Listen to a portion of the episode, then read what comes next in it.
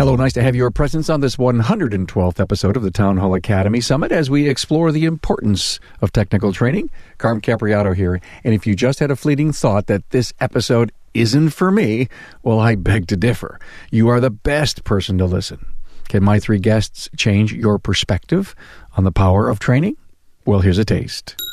But if you don't practice Right. what you've learned, it disappears. So for me, you know, almost, you know, I was thinking you were taught how to do something, but you really didn't know why you were doing Right. it. Exactly. Right? Welcome, automotive aftermarketers, to a Remarkable Results Radio Town Hall Academy. Listen to learn just one thing from today's episode on your journey to remarkable results.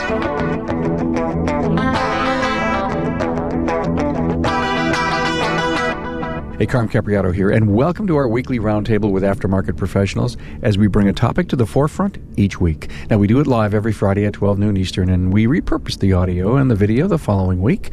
This makes the Town Hall Academy available to every aftermarket professional via your desktop or smart device anywhere in the world. And thanking Jasper Engines and Transmissions for their support of the Academy. You know, your customer's vehicle continues to age, and the likelihood that their engine or transmission is going to wear out is a distinct possibility. Now, when that day comes, Jasper will be the name to remember. Jasper's remanufactured products cost considerably less than a new vehicle, so it just makes sense to choose Jasper. Go to jasperengines.com. I want you to know that I put you front and center. As a listener, I consider you in my tribe of aftermarket professionals who are perpetual students. You are keeping pace with your learning and the impact that automotive technology continues to have on the industry and on your career. Becoming a perpetual student must be your highest professional goal. That's commitment. And thanks for being here to find your one takeaway that will improve your world. Now, don't forget that my guests' bios, links to their previous episodes, and their key talking points are found at remarkableresults.biz slash A112. Now, meet Ryan Koyman, Director of Training, Standard Motor Products, Bob Pattengale, National Training Manager for Bosch, and John Foro, shop owner of AST and automotive instructor. We're talking aftermarket training in the age of rapid tech changes how to navigate your training needs. These three professionals have seen it all and are faced with many of the same challenges in providing training to you. We talk the importance of pre and post training assessments, which is huge today. We talk stopping the participation trophies and seeing the same faces in each and every class. From their perspective, they are concerned that if the aftermarket doesn't make a stronger commitment to training, the dealers will take our business. The commitment to training must come from both the technicians and shop owners. We keep hearing that we are in a high tech industry, and the proof is out there. You've seen so many new ADAS equipped vehicles. Have you thought about being equipped to repair them? From both the equipment and the intellectual assets you need. Hey, pay attention to this Town Hall Academy and use it to create or improve your commitment to your profession.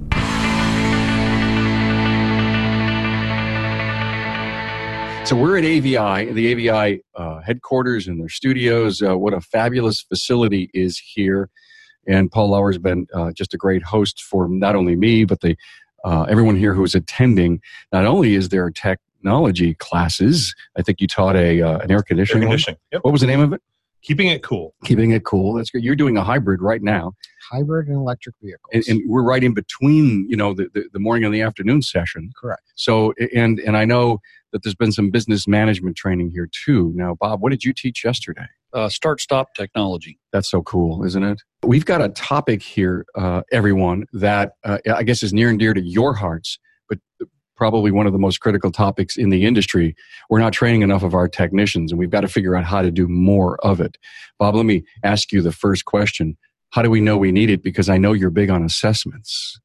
Yeah, it's the, you know the bottom line is you get shop owners ask you all the time, you know, how do we develop technicians? Where are we going to get the next generation of technicians? So the the request to us is is universal and it has not changed for probably more than 40 years. So we know that there is an issue and the question is how do we engage the shop owners and technicians in a way that they know they're getting the right training they need at the right time and to build their skills. Too much of what we do is generic training where we send out a flyer and we invite a bunch of people to come, but we really don't know if we're targeting the correct audience. So to me, you know, we know what the mission is. We know what we need to do. The question is, are we being effective at gathering the proper audience and delivering the content that those individuals need specifically? And how do we do that? Any idea? I mean, guys, it, it's it's like we have to have specific training for specific need, and you stop throwing this stuff up against the wall, right? Right. Absolutely. I, am a big fan of assessment over the last couple years as well. Uh, I've gone back to college myself a couple years ago and just reinvigorated the learning process for me as an individual. And I've been able to carry that corporately throughout our organization. And I agree with Bob's thoughts on that. Um, I learn a lot myself through assessment. When I'm taking an exam or a test or something like that, a lot of them are open book tests. I learn more by doing the research at that point because it's a very pointed question and I come to that conclusion. So, uh, as Bob mentioned, it, it, we've really changed our training structure to that of uh, listening to a panel. This is what the industry feels they need, and then we we vet that out, provide the training, and then come up with the assessment afterwards. And are, are we hitting those targets? And you know, learning objectives to me is a is a big thing. We need to be very clear during this section. You will learn this, and then the attendee goes, ah, that's what I'm paying attention to right now. And that, that's the objective of this session. So no participation trophies anymore. Nope. Nope. Not, nope. not with me. One of the things I do, Carm, we all do the seminar style training like we were talking about before we came up here. Um, and you kind of have to do that because it's like an open house to get people familiar with the training that's being provided and everything else. But I have a 60 questionnaire pretest, if you want to call it that, that when I'm talking to shop owners or a group of shop owners and they're interested in, in training, I tell them, hey, I can provide you this pre assessment test. Send it out to all your guys. They don't have to put their name on it or anything like that. They can use a number system where only you know the answer to who's who on the number. And I have them take that and it has a whole host of different topics for questions. So anything from basic electricity to computer controlled diagnostics to whatever. And now when I go back and I grade these tests, I'll give them back to the shop owner and I'll say, you know, you've got, you sent, you know, five guys to this pre assessment type of test here.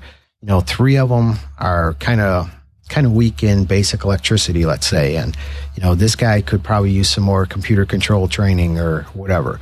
And this way they have a, a pretty good understanding of what what their needs are per, on an individual basis. And then it's up to the shop owner to decide, you know, possibly do I want to just send all five guys to all the training or do I want to just maybe save some of my training dollars and send just the guys to those sections of the classes that I think they need more more help in. Is this the future? Is that what Bosch is doing? Yes, uh, that we've we've started. If if you went to the AVI on demand site, and you clicked on the Bosch logo, the very first tab you would see is knowledge assessments. And we have six of them that are 10 questions in length. And we have topics like GDI, common rail diesel, uh, fuel pumps, oxygen sensors. So it's a theme based upon parts we sell, but also from an educational perspective. So 10 questions, you score 80% or better, then you know the content. You could use the rule of two and say, if I went to this seminar, I'll learn two things and I'll be happy. But that's not enough. Those guys know what they're doing. If you score 30 to 70%, you know that seminar is right. So the shop owner knows out of five technicians, I have three individuals that scored in that 30 to 70%. One guy scored 80% or better. And then I had one person that only got one question right. So the shop owner can say, you know what, this, this seminar, you know, what we're targeting, if you're going to go to a Bosch GDI seminar, you would then know that person needs remedial training it may be too advanced for them. You may send them anyways, but at least now we know who are the right individuals need, that need to go to training. Then we send them to a training seminar, so they attend a GDI seminar uh, taught by Bosch, and then you complete the seminar. And you kind of alluded to it earlier. We don't give certificates of attendance anymore. We only give certificates of achievement.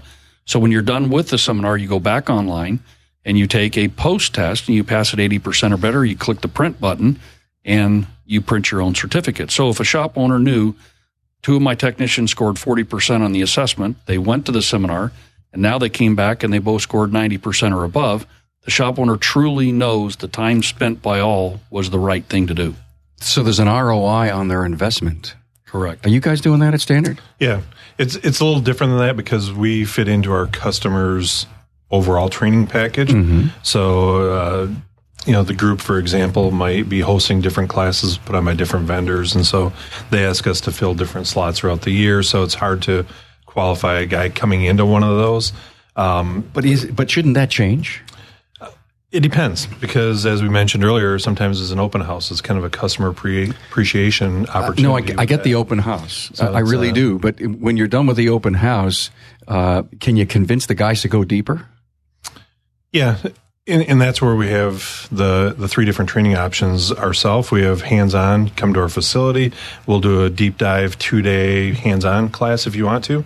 We also have the online training component. So that's for the guys that leave the class and go, huh, I wish I could know more about this. Come to online. You, you know, there's there's always the guys like probably the three of us here we're the propeller head technicians ourselves you know we might know a lot about it but we want to learn even more about it and so we have that option to go a little bit deeper than what's at the class. Um, we've just developed an app. It's actually in testing, just came out yesterday. Um, similar to what Bob said, we're no longer giving a just a certificate of consuming oxygen that night in the room. Uh, after the class, you can log into the app and then go take a, a question or an assessment test afterwards. And if you get the 80% or greater, now you print off a uh, certificate of successful completion for CEUs. But the, the app is new, but you've always been doing Absolutely. post, pre and post assessment. Uh, no, that's new for us as well. It is. Yes. Okay. How long has Bosch been doing it? A couple of years now. We Okay. started about two two and a half years ago. John here at AVI, are they doing this pre and post? I know that AVI is doing it. Yeah. For my personal company in Ohio, I've been probably doing the pre assessment for about, I want to say close to 10 years. I don't do a post assessment, you know, because I'm dealing with the local guys in mm-hmm. my backyard, so Yeah, to speak. yeah, so yeah. their post assessment is actually their bosses, service managers, whatever, are seeing that they're now capable of doing better diagnostics and they're not misdiagnosing cars or repairing cars more um, more efficiently, quicker, whatever the case happens to be.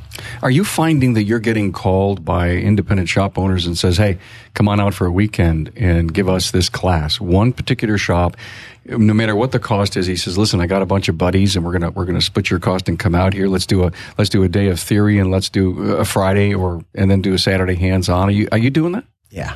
When I first got started, I used to, I at first just did local training. And then I had the good fortune, I wrote a couple books that won some awards and stuff. So then it opened up the national market for me. And that gave me a lot of exposure. But I was trying to sell classes outside of my state. And without any failure, what would always happen is I'd sell a class and we were supposed to have 15, 20 guys. So the finances would make sense. But when I show up that first night of the class, there's three or four guys that never bothered to show up.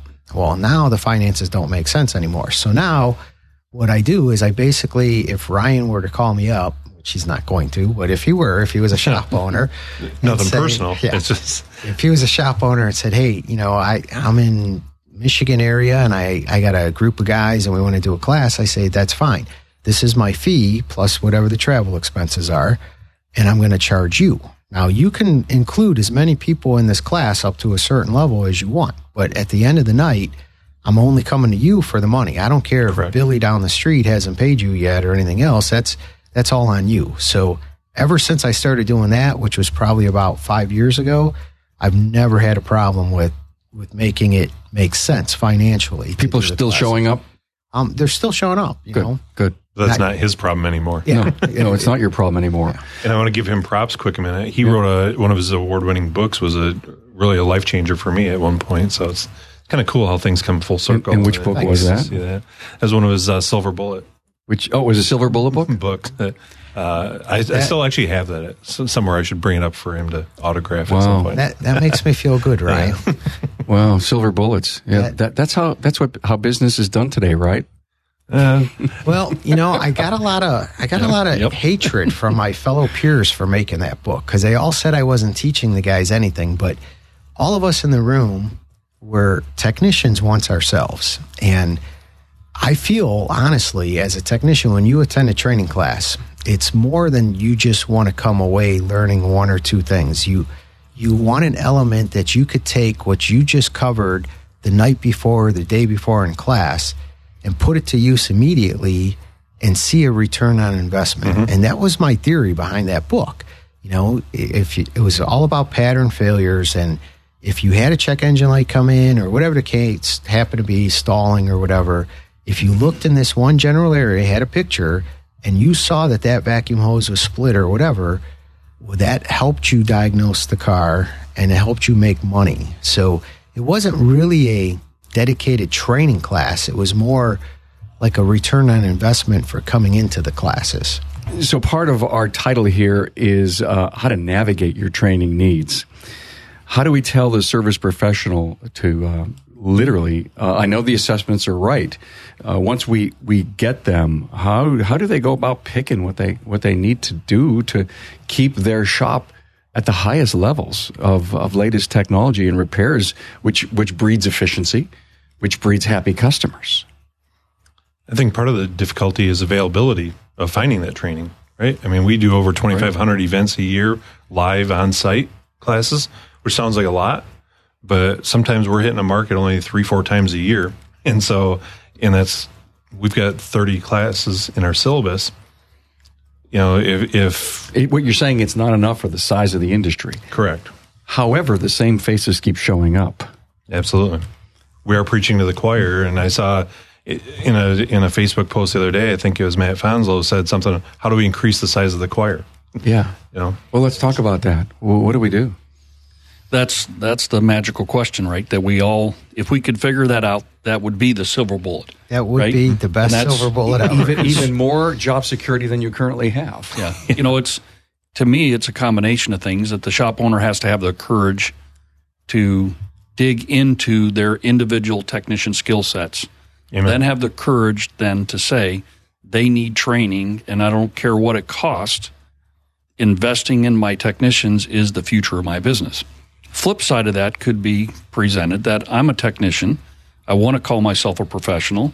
I want to be paid a top wage. So shouldn't I be working on my skills in order to become more successful and better employed as a, as a capable person? So it always seems like the shop owner is the one that is held responsible for training his individuals who work for him. Shouldn't there be a responsibility as myself? I, I expect, you know, for, out of myself to get the training that I need to do my job, whether it be learning Adobe Illustrator or how to do a video or whatever. Those are skill sets I didn't have as a technician, but I knew they would be useful as a training developer. So I went and got that training. I didn't expect – Bosch to pay for me to go learn how to do Adobe Illustrator. That was my responsibility to sharpen my skills. So I think it's a two way street. You know, the training providers are out there. We all have empty seats in our classrooms that we would love to have more individuals in those seats. So I don't think it's a capacity issue. It's a matter of right. A desire to show up and attend those events. Well, it's personal drive, right? it's uh, I, I, have the same story and same feelings as, as Bob there. For myself as a technician, I was driven to succeed. I I don't know whether it's ego or pride or whatever. I wasn't going to let a shot or a car leave my bay that I could not fix. And so training was the key to to the success on that. And that was driven by me. Fortunately, I found an employer that allowed me to, you know, kind of grow my wings and invested in that. Um, and so that's where I, I I always go back to that. And I've said that in many other podcasts. It starts with the individual pushing.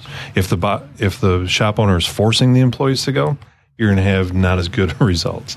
So, John, you got a platform here. You're a shop owner. You're a trainer. Mm-hmm. Everything that we've talked about, you've experienced.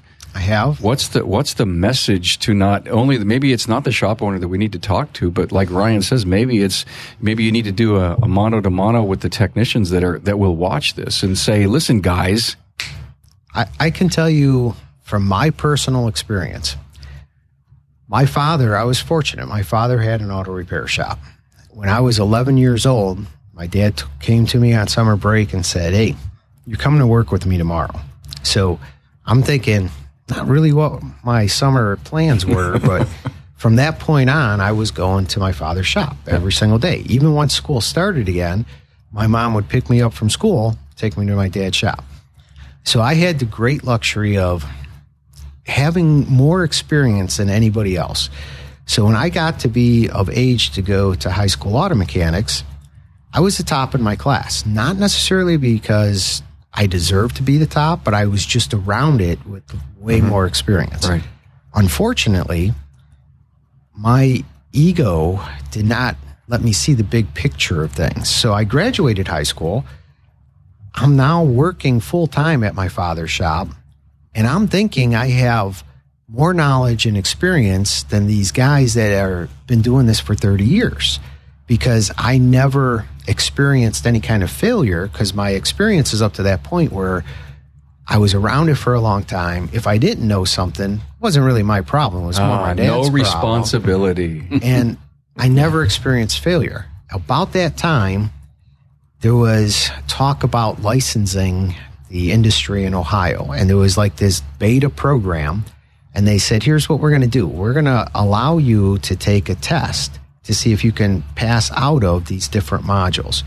My dad, being the smart man he was, went ahead and sent me to that test. That was the first time in my life I realized I didn't know anything that I thought I, that I knew. I mean, I failed all three of the different modules of that. And from that point on, I said, this was like, it was like somebody hit me upside the head with a brick because I honestly thought my skill level was way higher than what it really was. So that was what opened the door for my personal desire to want to learn to be you know, best. Guys, that's a great message yep. for every tech in our industry. My skill level, I thought my skill level was higher than, than it was. Mm-hmm. And the survivalship of, you know, forget, let's not even talk about the technician shortage. Let's talk about technician competency. The, the, yes. the, the team that we have in play. Mm-hmm. And and in your classes that you're all doing, are, are, uh, first of all, you're probably thrilled that you can do knowledge transfer. Okay, and, and they're walking away with this stuff. And say, "Wow, we we graduated another t- class of twelve, or whatever the number is," and and I know they'll be better for it, and so will the industry. Do you get through to every one of them? Mixed results. Yes, yes. You know it. We can only deliver the knowledge. It's up to the individual sitting in the seat to absorb the knowledge and then transfer the knowledge to where they work. You know, usually in every class we do, I try to make sure we assign homework assignments. I won't be there to grade the homework. But if we teach start stop technology or we teach evaporative emissions or whatever the case may be, if we presented a principle and then we encourage you to go practice that principle as soon as you get back to the shop, the chances of knowledge transfer and usage will be tremendous. So that's something we've mm-hmm. added to our hands on courses. When you come for the two day hands on course, you go through the process. Then we give you the tasks that you have to do when you take it back to the shop. Mm-hmm. If you don't hand in your homework after you get back to the shop, so we taught you how to current ramp a fuel pump using a lab scope. We've gone through all that process. You practiced it in the two day class. Now you have to go back and show the shop owner you can do that same task there. If you don't hand in your homework, you do not get a certificate. So, you know, shop owners would always encourage you know that hands-on training and that uh, transfer of knowledge. But if you don't practice right. what you've learned, it disappears. So for me, you know, almost you know, I was thinking you were taught how to do something, but you really didn't know why right. you were doing right. it. Exactly. Right. And that's you know, at an early age. I was lucky. My dad did 42 years at a Dodge dealership. So from the time I was 11 years old, I was in the dealership on a regular basis. By the time I was 16, I was done with school. I graduated as a junior. I only wanted to work on cars. I had no interest of doing anything else. I am not going to college. I'm going to work on cars because I love doing it and it became a passion. I was lucky because every person that worked with my dad said, You're not allowed to do it until you know why. And you're going to do a procedure. You're going to go step by step in the service manual. You're not going to skip steps because you don't know what steps to skip. You're going to know why you do it. You're going to know the theory of operation and if you know that, then it doesn't matter. I don't need a trouble chart. I don't need a silver bullet. And that was kind of the the issue of the time, right? That people talk about where you're getting troubleshooter cartridge. Here are the top five things that could go wrong. To me, you know, and I'm I'm sure that there's people out there that might you know be pulled back. The worst thing we ever did our industry was create a troubleshooter cartridge. It's the worst thing that ever happened. Here's the code. Here are the five things that could be wrong. And what did technicians do? They didn't test. They said, well, number one must be the most common. So let me just do that. Inventory and it, diagnostics. yes. Swap, Swaptronics? There's all Yeah. parts cannon, all kinds of names Yeah. for this. Lots stuff, of names. You quickly realize a pattern here. John got into it because of his dad. Bob got into it because of his dad. I had the mm-hmm. misfortune. My dad was a, a Detroit diesel mechanic, so mm-hmm. guess how guess how we all ended up. in this Interesting. Interesting. But we still had passion, right? Oh, because absolutely. I have a brother who wants to have nothing to do with the automotive industry, right? So mm-hmm. not all siblings become Right. Right. great technicians, right? Right. You have to have a desire because if you went and you visited at a shop and and you spent a couple days there and said, "Ah, this is not for me," your dad would have figured that out pretty fast and say, "This is probably not for them." Mm-hmm. He still had to babysit you, right? Still had to take you there and hang out. Oh, yeah. But you find a passion. My brother went to the same dealership as I did, three years younger than me, but he has no desire whatsoever to turn a wrench. If your customer has a vehicle they like, they shouldn't have to get rid of it because the engine, transmission, or differential failed. You know, because you and your customer know the vehicle maintenance, there's no reason they can't keep it on the road. Depreciation, license, insurance, interest, add them all up, and they'll probably total more than it would cost to install a remanufactured product from Jasper Engines and Transmissions. Personal finances only go so far. Daily living expenses, college for the kids, and, as we all hope, retirement. So before your customer rushes out to buy a new or a newer used vehicle because their engine or transmission has failed, contact Jasper and find out how a remanufactured product from Jasper Engines and Transmissions can extend the life of your customer's present vehicle for an amount much less than the higher expenses that come with a vehicle trade. Give their vehicle a new lease on life with Jasper.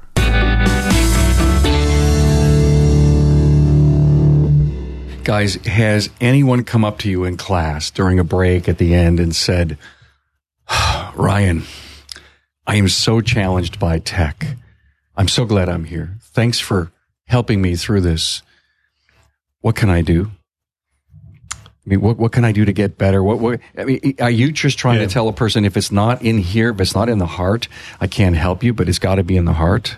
A lot of the times, those people go, "How do I get on your path?" You seem to have had a successful career as a technician. Right. what steps do I need to take? Uh, and there's a lot of great libraries. I mean, we've got everybody's got videos here. There's a lot of self study stuff that people can do. Uh, to piggyback on, on what Bob was saying earlier, um, I store a bunch of my favorite quotes on my phone. And just yesterday, I was scrolling through, and one came up from Bernard Shaw, and it said, uh, "If you teach a man, he will learn nothing." It's all about the action he takes afterwards, and he needs to put that into play. So we can tell people to we're in the face. And that's my one recommendation I give to people: go out and practice what I just taught you tonight. You know, we we gave you all kinds of information. There's probably a lot of stuff you even missed in my presentation or I didn't cover, but go back and read it and put it to to practice. I remember in the late '90s, I grew up in the in Michigan, so it's the big three, right? I wanted to learn about Volkswagen. Well, how do I learn about Volkswagen? Bought myself a VW Jetta and a VAGCOM and a laptop. And boy, did I learn a lot about VW that way by owning one.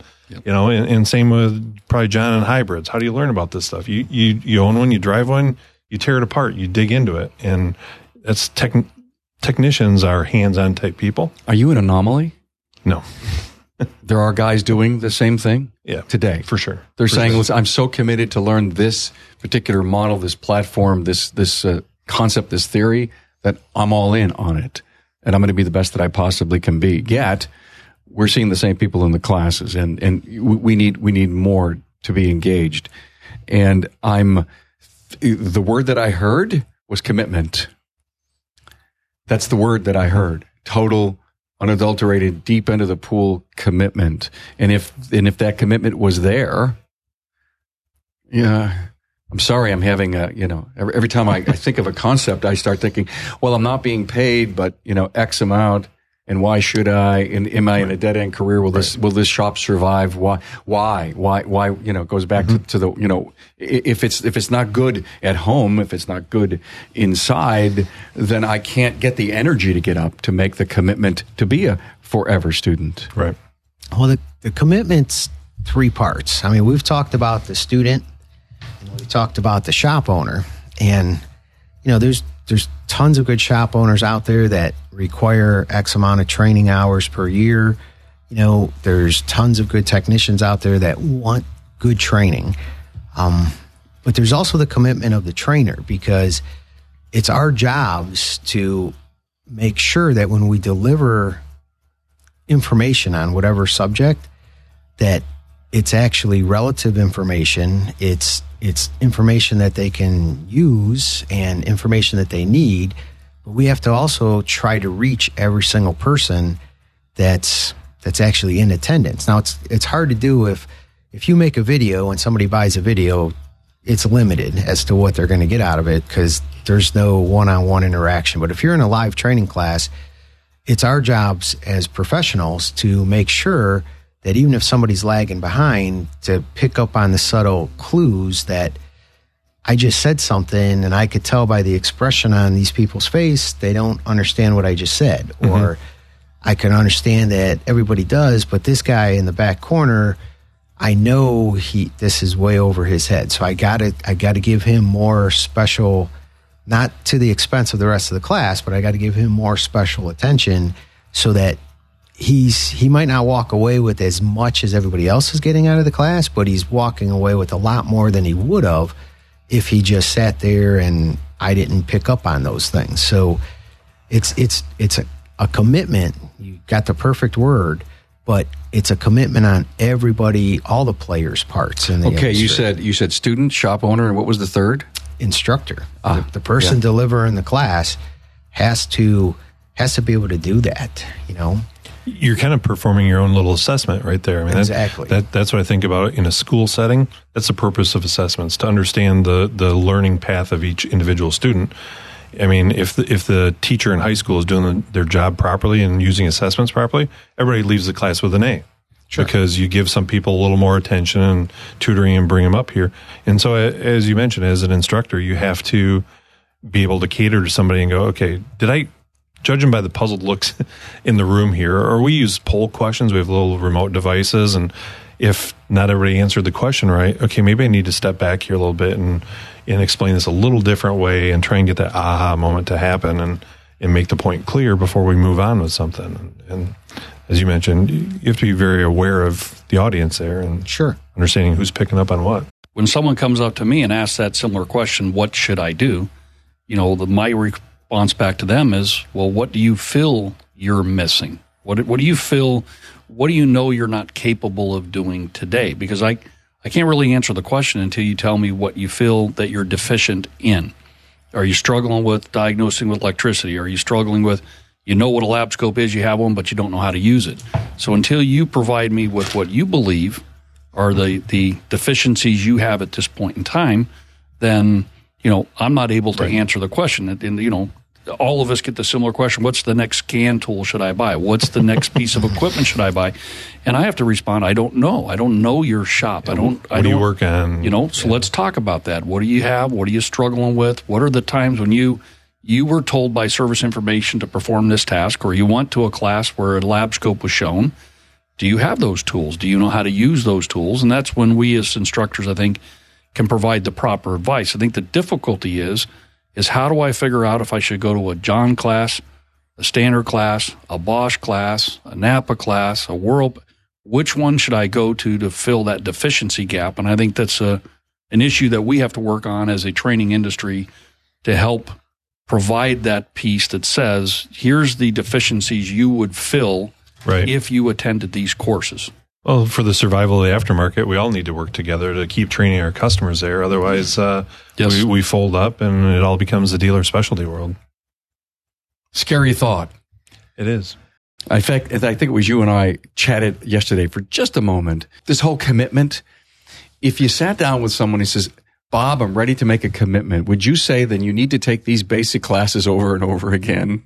And what would they be? Uh, you know, that's, it's, it's a 100% true statement. If you have to go back to the basics, mm-hmm. you know, typically when when we receive phone calls for technical support or a variety of things, or someone has attended a course and they have questions, when they get stuck, it's usually because they forgot to use the old basic strategies and rules, right? And that's what happens sometimes when we when we've been in the business a long, long time you know, we start making assumptions based upon what we've seen in the past. And we have to, to guard against that and make sure that we follow best recommended practices. And I'm not saying that, that, you know, your gut and gut will tell you many times you're heading the right direction. But when your gut fails you, you got to go back to the basics and principles. And to me, that's for us in in the technology we're talking about. You know, if you do not have a strong, you know, foundation in electricity, those fundamentals, if you don't really know how to perform a voltage drop, if you don't know what that means on the ground side, this or that, you're going to be stuck. And the other piece I'll throw out there, you can go to a service manual right now. I could point out several manufacturers, which I won't bring them up, but right now you could go to a manual and they would tell you to diagnose a fuel pump and you're checking the circuit and the manual for a late model vehicle says unplug the connector, put your multimeter in series with the connector, turn the key on and check for voltage. And if the voltage is above 12 volts or whatever that voltage value is in the spec, you have passed the test, replace the fuel pump.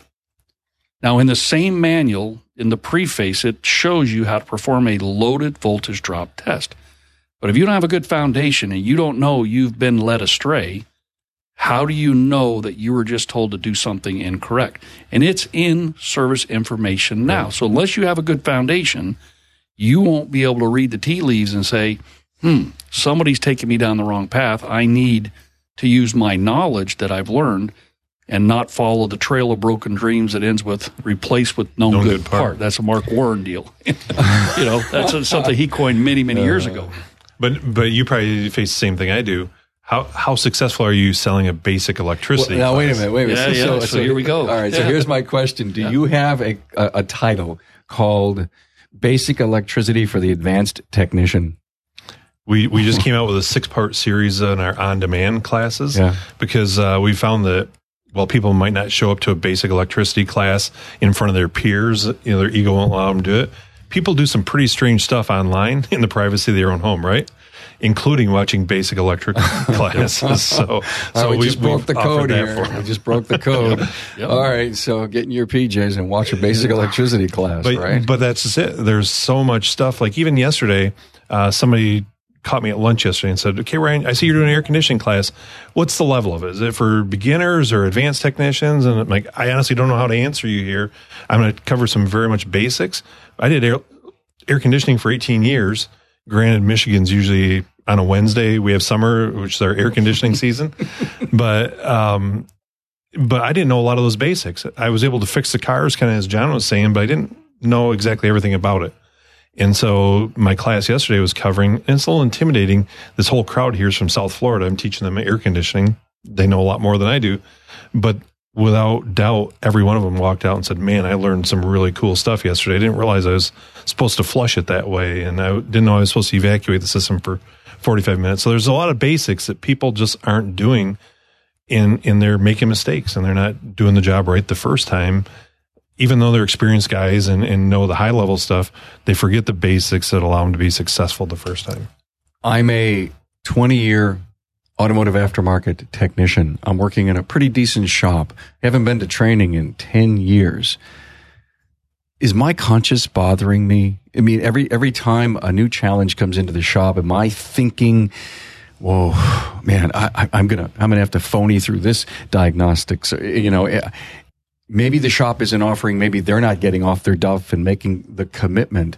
And how do we get the majority of our industry to stop having that personal introspective and say, I'm not worthy to do the next job and make the commitment to get out and be trained? Because you just said it. It was a perfect example. Oh my God, I've been doing air conditioning for 20 years and you just rocked my world. I, am asking the same question I said earlier. I'm well, currently, sure if you're that 20 year guy, you blame the parts manufacturer first. They gave me a junk compressor. Oh. You know, that's our that's our internal joke. Is it takes four compressors to filter all the garbage out before you get a good one. Right. yeah, same thing with the Bosch fuel pumps. Yeah, exactly. Same thing. It takes three fuel pumps to clean the tank. Yeah. Exactly. Yeah. yeah. Some they, they love to hate your fuel pump line, and and and every every every manufacturer of fuel pumps gets their day in court when they just keep moving from you know, different brand to different brand just to, to solve the problem they didn't diagnose right to start with. Yeah, but I think going back to your, you know, the way you describe this individual, they're a veteran in the industry and they've taken 10 years off from training. Now, they're either training on their own. Let's just assume that they're not getting training at all. They've made a decision. Right. They're not reading a periodical, they're not going online. They're using service information as their guide. Now, if they have a solid foundation, and they're able to look at service information and understand the principles are there. I feel that person has a good opportunity to still fix vehicles mm-hmm. in a reasonable manner. Are they as efficient as they can be? You know, are they exposed? If you have a shop that's not working on hybrids at all, you may not attend at a hybrid class because you've made a decision that that's not what the shop should do. But I would say that would be the rare exception. If you haven't been to t- training in 10 years, the shop owner should be looking at your efficiency and your strategy right. and probably your returns. And you're just plodding along in the industry, hoping that you don't get fired. Basically, you just said the uh, uh, shouldn't we drag the shop owner in in this this issue here? I've got somebody that has no, no it hasn't trained in ten years, and and really, frankly, it should be my fault as the shop owner. Absolutely, I, mean, I don't care what kind of commitment you get if I was a shop owner, wouldn't I be looking to build commitment within my team to recognize how important it is to you know to have to have a training resume? You you would be, but from talking to shop owners, their fear is I'm going to train this person, this individual, and what's going to make that individual stay at my shop? Did I just train this guy for my competition that goes down the street? that's always been their yeah. That's their that's the, that's, that's the worst. Thing. It's the worst. They'd rather keep an uneducated technician on staff than an educate. It's the worst excuse in the world, and I hope people would get off of it. I, I agree. I mean, to go along with what Bob was saying, the foundation is by far the most important thing. I say that all the time. People ask me, you know, what does it take to diagnose vehicles or whatever? And basic electricity, I always find people are most of the time lacking in that, but also being able to interpret data, you know, whether it's scan tool data or multimeter data or lab scope data. A lot of times they know how to plug their scan tool in, they know how to pull the trouble codes, they know how to pull up some data stream, but or do they fully understand what that data stream is trying to tell them? You know, hey, I got fuel trim values and it's positive positive eight, you know, what is what is that actually trying to tell me? Why is that happening? Where should I go next to do what types of tests? You know, that's that's what I feel is is lacking the most. You know, it, you almost need like a like a mastering data analysis class. If you could develop something like that for any situation that people come into, they do it. But in a nutshell, with today's technology, as more difficult as it is to diagnose, it's also easier in some aspects. A lot of times you pull a code out back in before OBD2 and everything else, you pull a code out, you would have to diagnose that code. If you just replaced that, whatever that code component was, you probably weren't fixing the car. It's not necessarily the case anymore. You pull an evap code out, most people will look at this and they'll say, you know what? It's probably going to be the vent solenoid or whatever, depending on what the code happens to be. And they've got about a 50 50 shot where it wasn't ever that high of odds before. And a lot of times, shop owners and technicians are just playing those odds. You know, they're saying, well, most of the time when I pull this code out and it's giving me these results, most of the time it's this part. If it's not this part, I'll worry about it after I put that part on and that's where the, the parts guys it ends up in my warranty play. bin. Yeah, yeah. They they come into play and they say, "Hey, you know, I didn't misdiagnose a car. It must be a faulty fuel pump or whatever." So that's where so so the difference. So there's in. there's techs out there that uh, pride themselves in putting the the right part on based on the the the tree and, and, and yes no questions and, and everything getting getting to the the real source but if we're putting if we're putting on a part and and that didn't solve the problem, now we go to the next step. Are they sending that back to you because they don't want to charge the customer?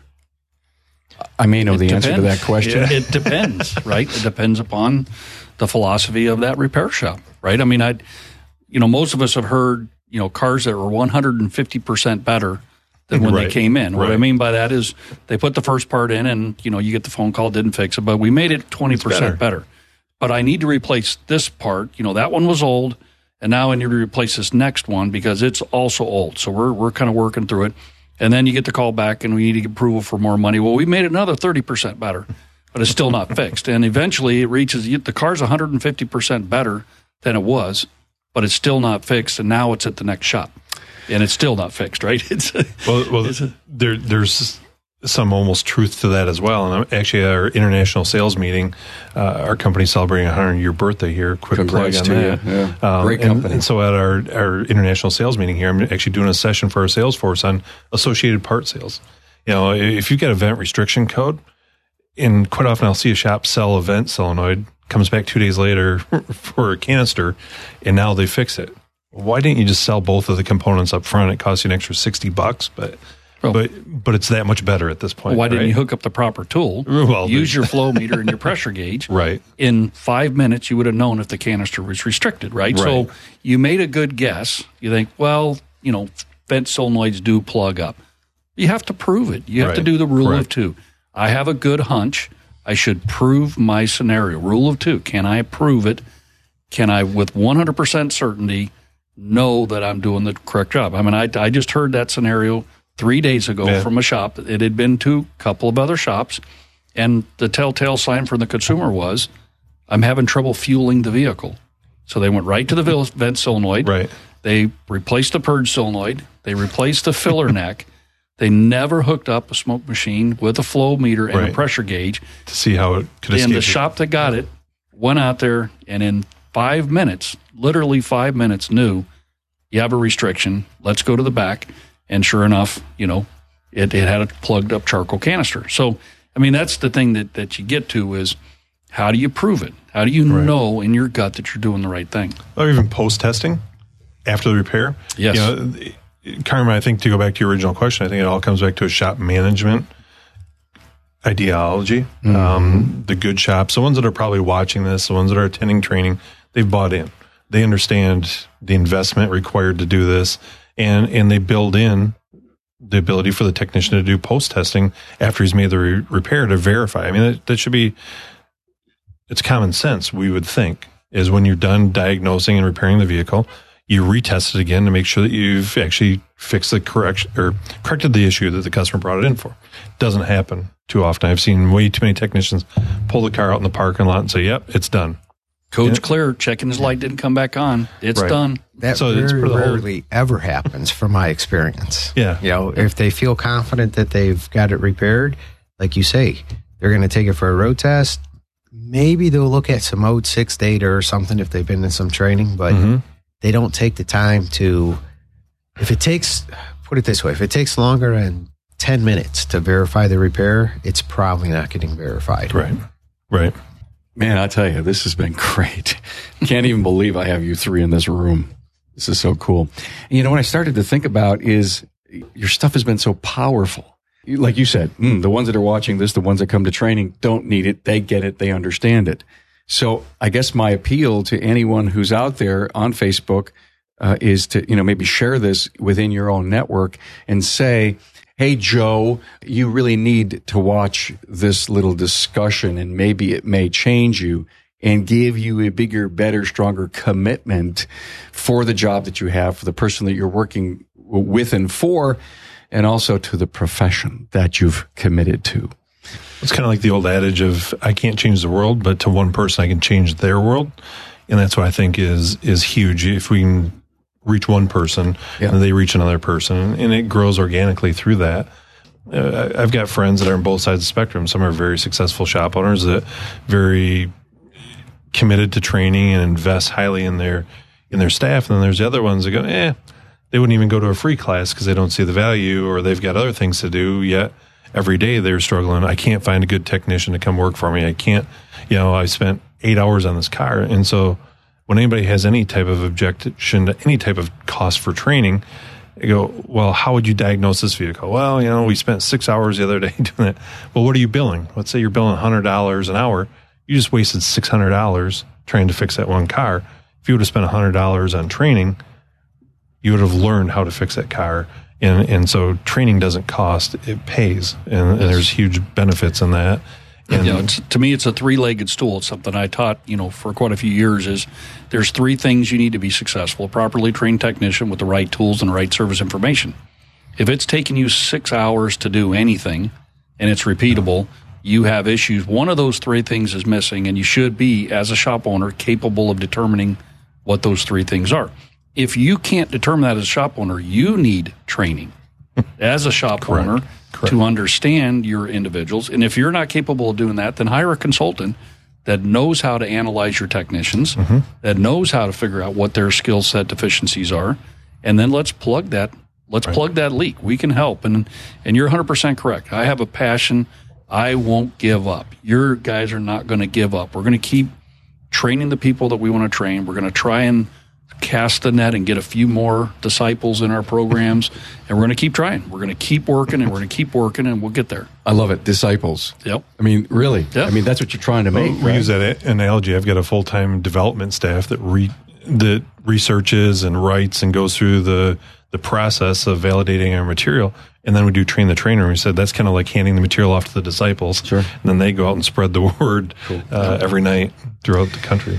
So I was at Vision. Uh, we did a, we did a live town hall maybe three weeks ago. Um, Mark Roberts was there. He's a shop owner, and he said, "I'm going to technical classes, even though I haven't teched for a long time." Kudos. We asked him, you know, what was his motivation to do that? He says, "So I know what training my guys need."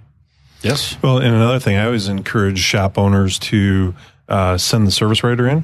So my previous shop, it's mandatory now the service writer goes to every class. Like the air conditioning class I did yesterday, a highlight is don't replace just the compressor. You need to replace the accumulator, the orifice tube, and now the condenser, and possibly the the cooling fan because it's not drawing airflow again. That's all going to add up to longevity uh, and better performance of the compressor. So in my old days, I'd go there as a technician. I'd come back with all this great new knowledge, and now I'm telling the service writer, it's got a bad compressor, but we have to replace this, this, and this. And he goes, Well, no.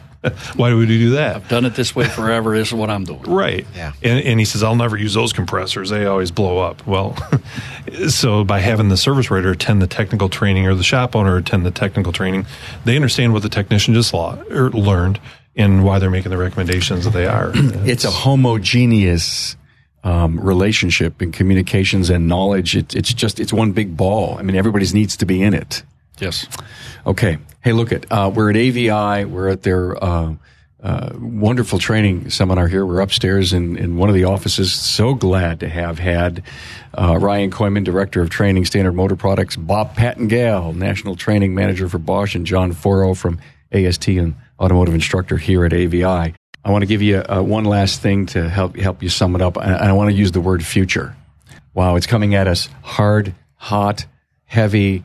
If we're not, if you're, if you're not getting trained as a technician, if you're not getting trained as a shop owner to know what's coming up, how lost are we going to be in the next two to three years? Or five or ten, however you want to take a look at it, because I know you guys are seeing things and dealing with stuff. I mean, you got to, you, you know what's coming up in the next two or three years. God, you guys are inventing it at, at Bosch. Uh, guys, give me give me a summary on that on the future.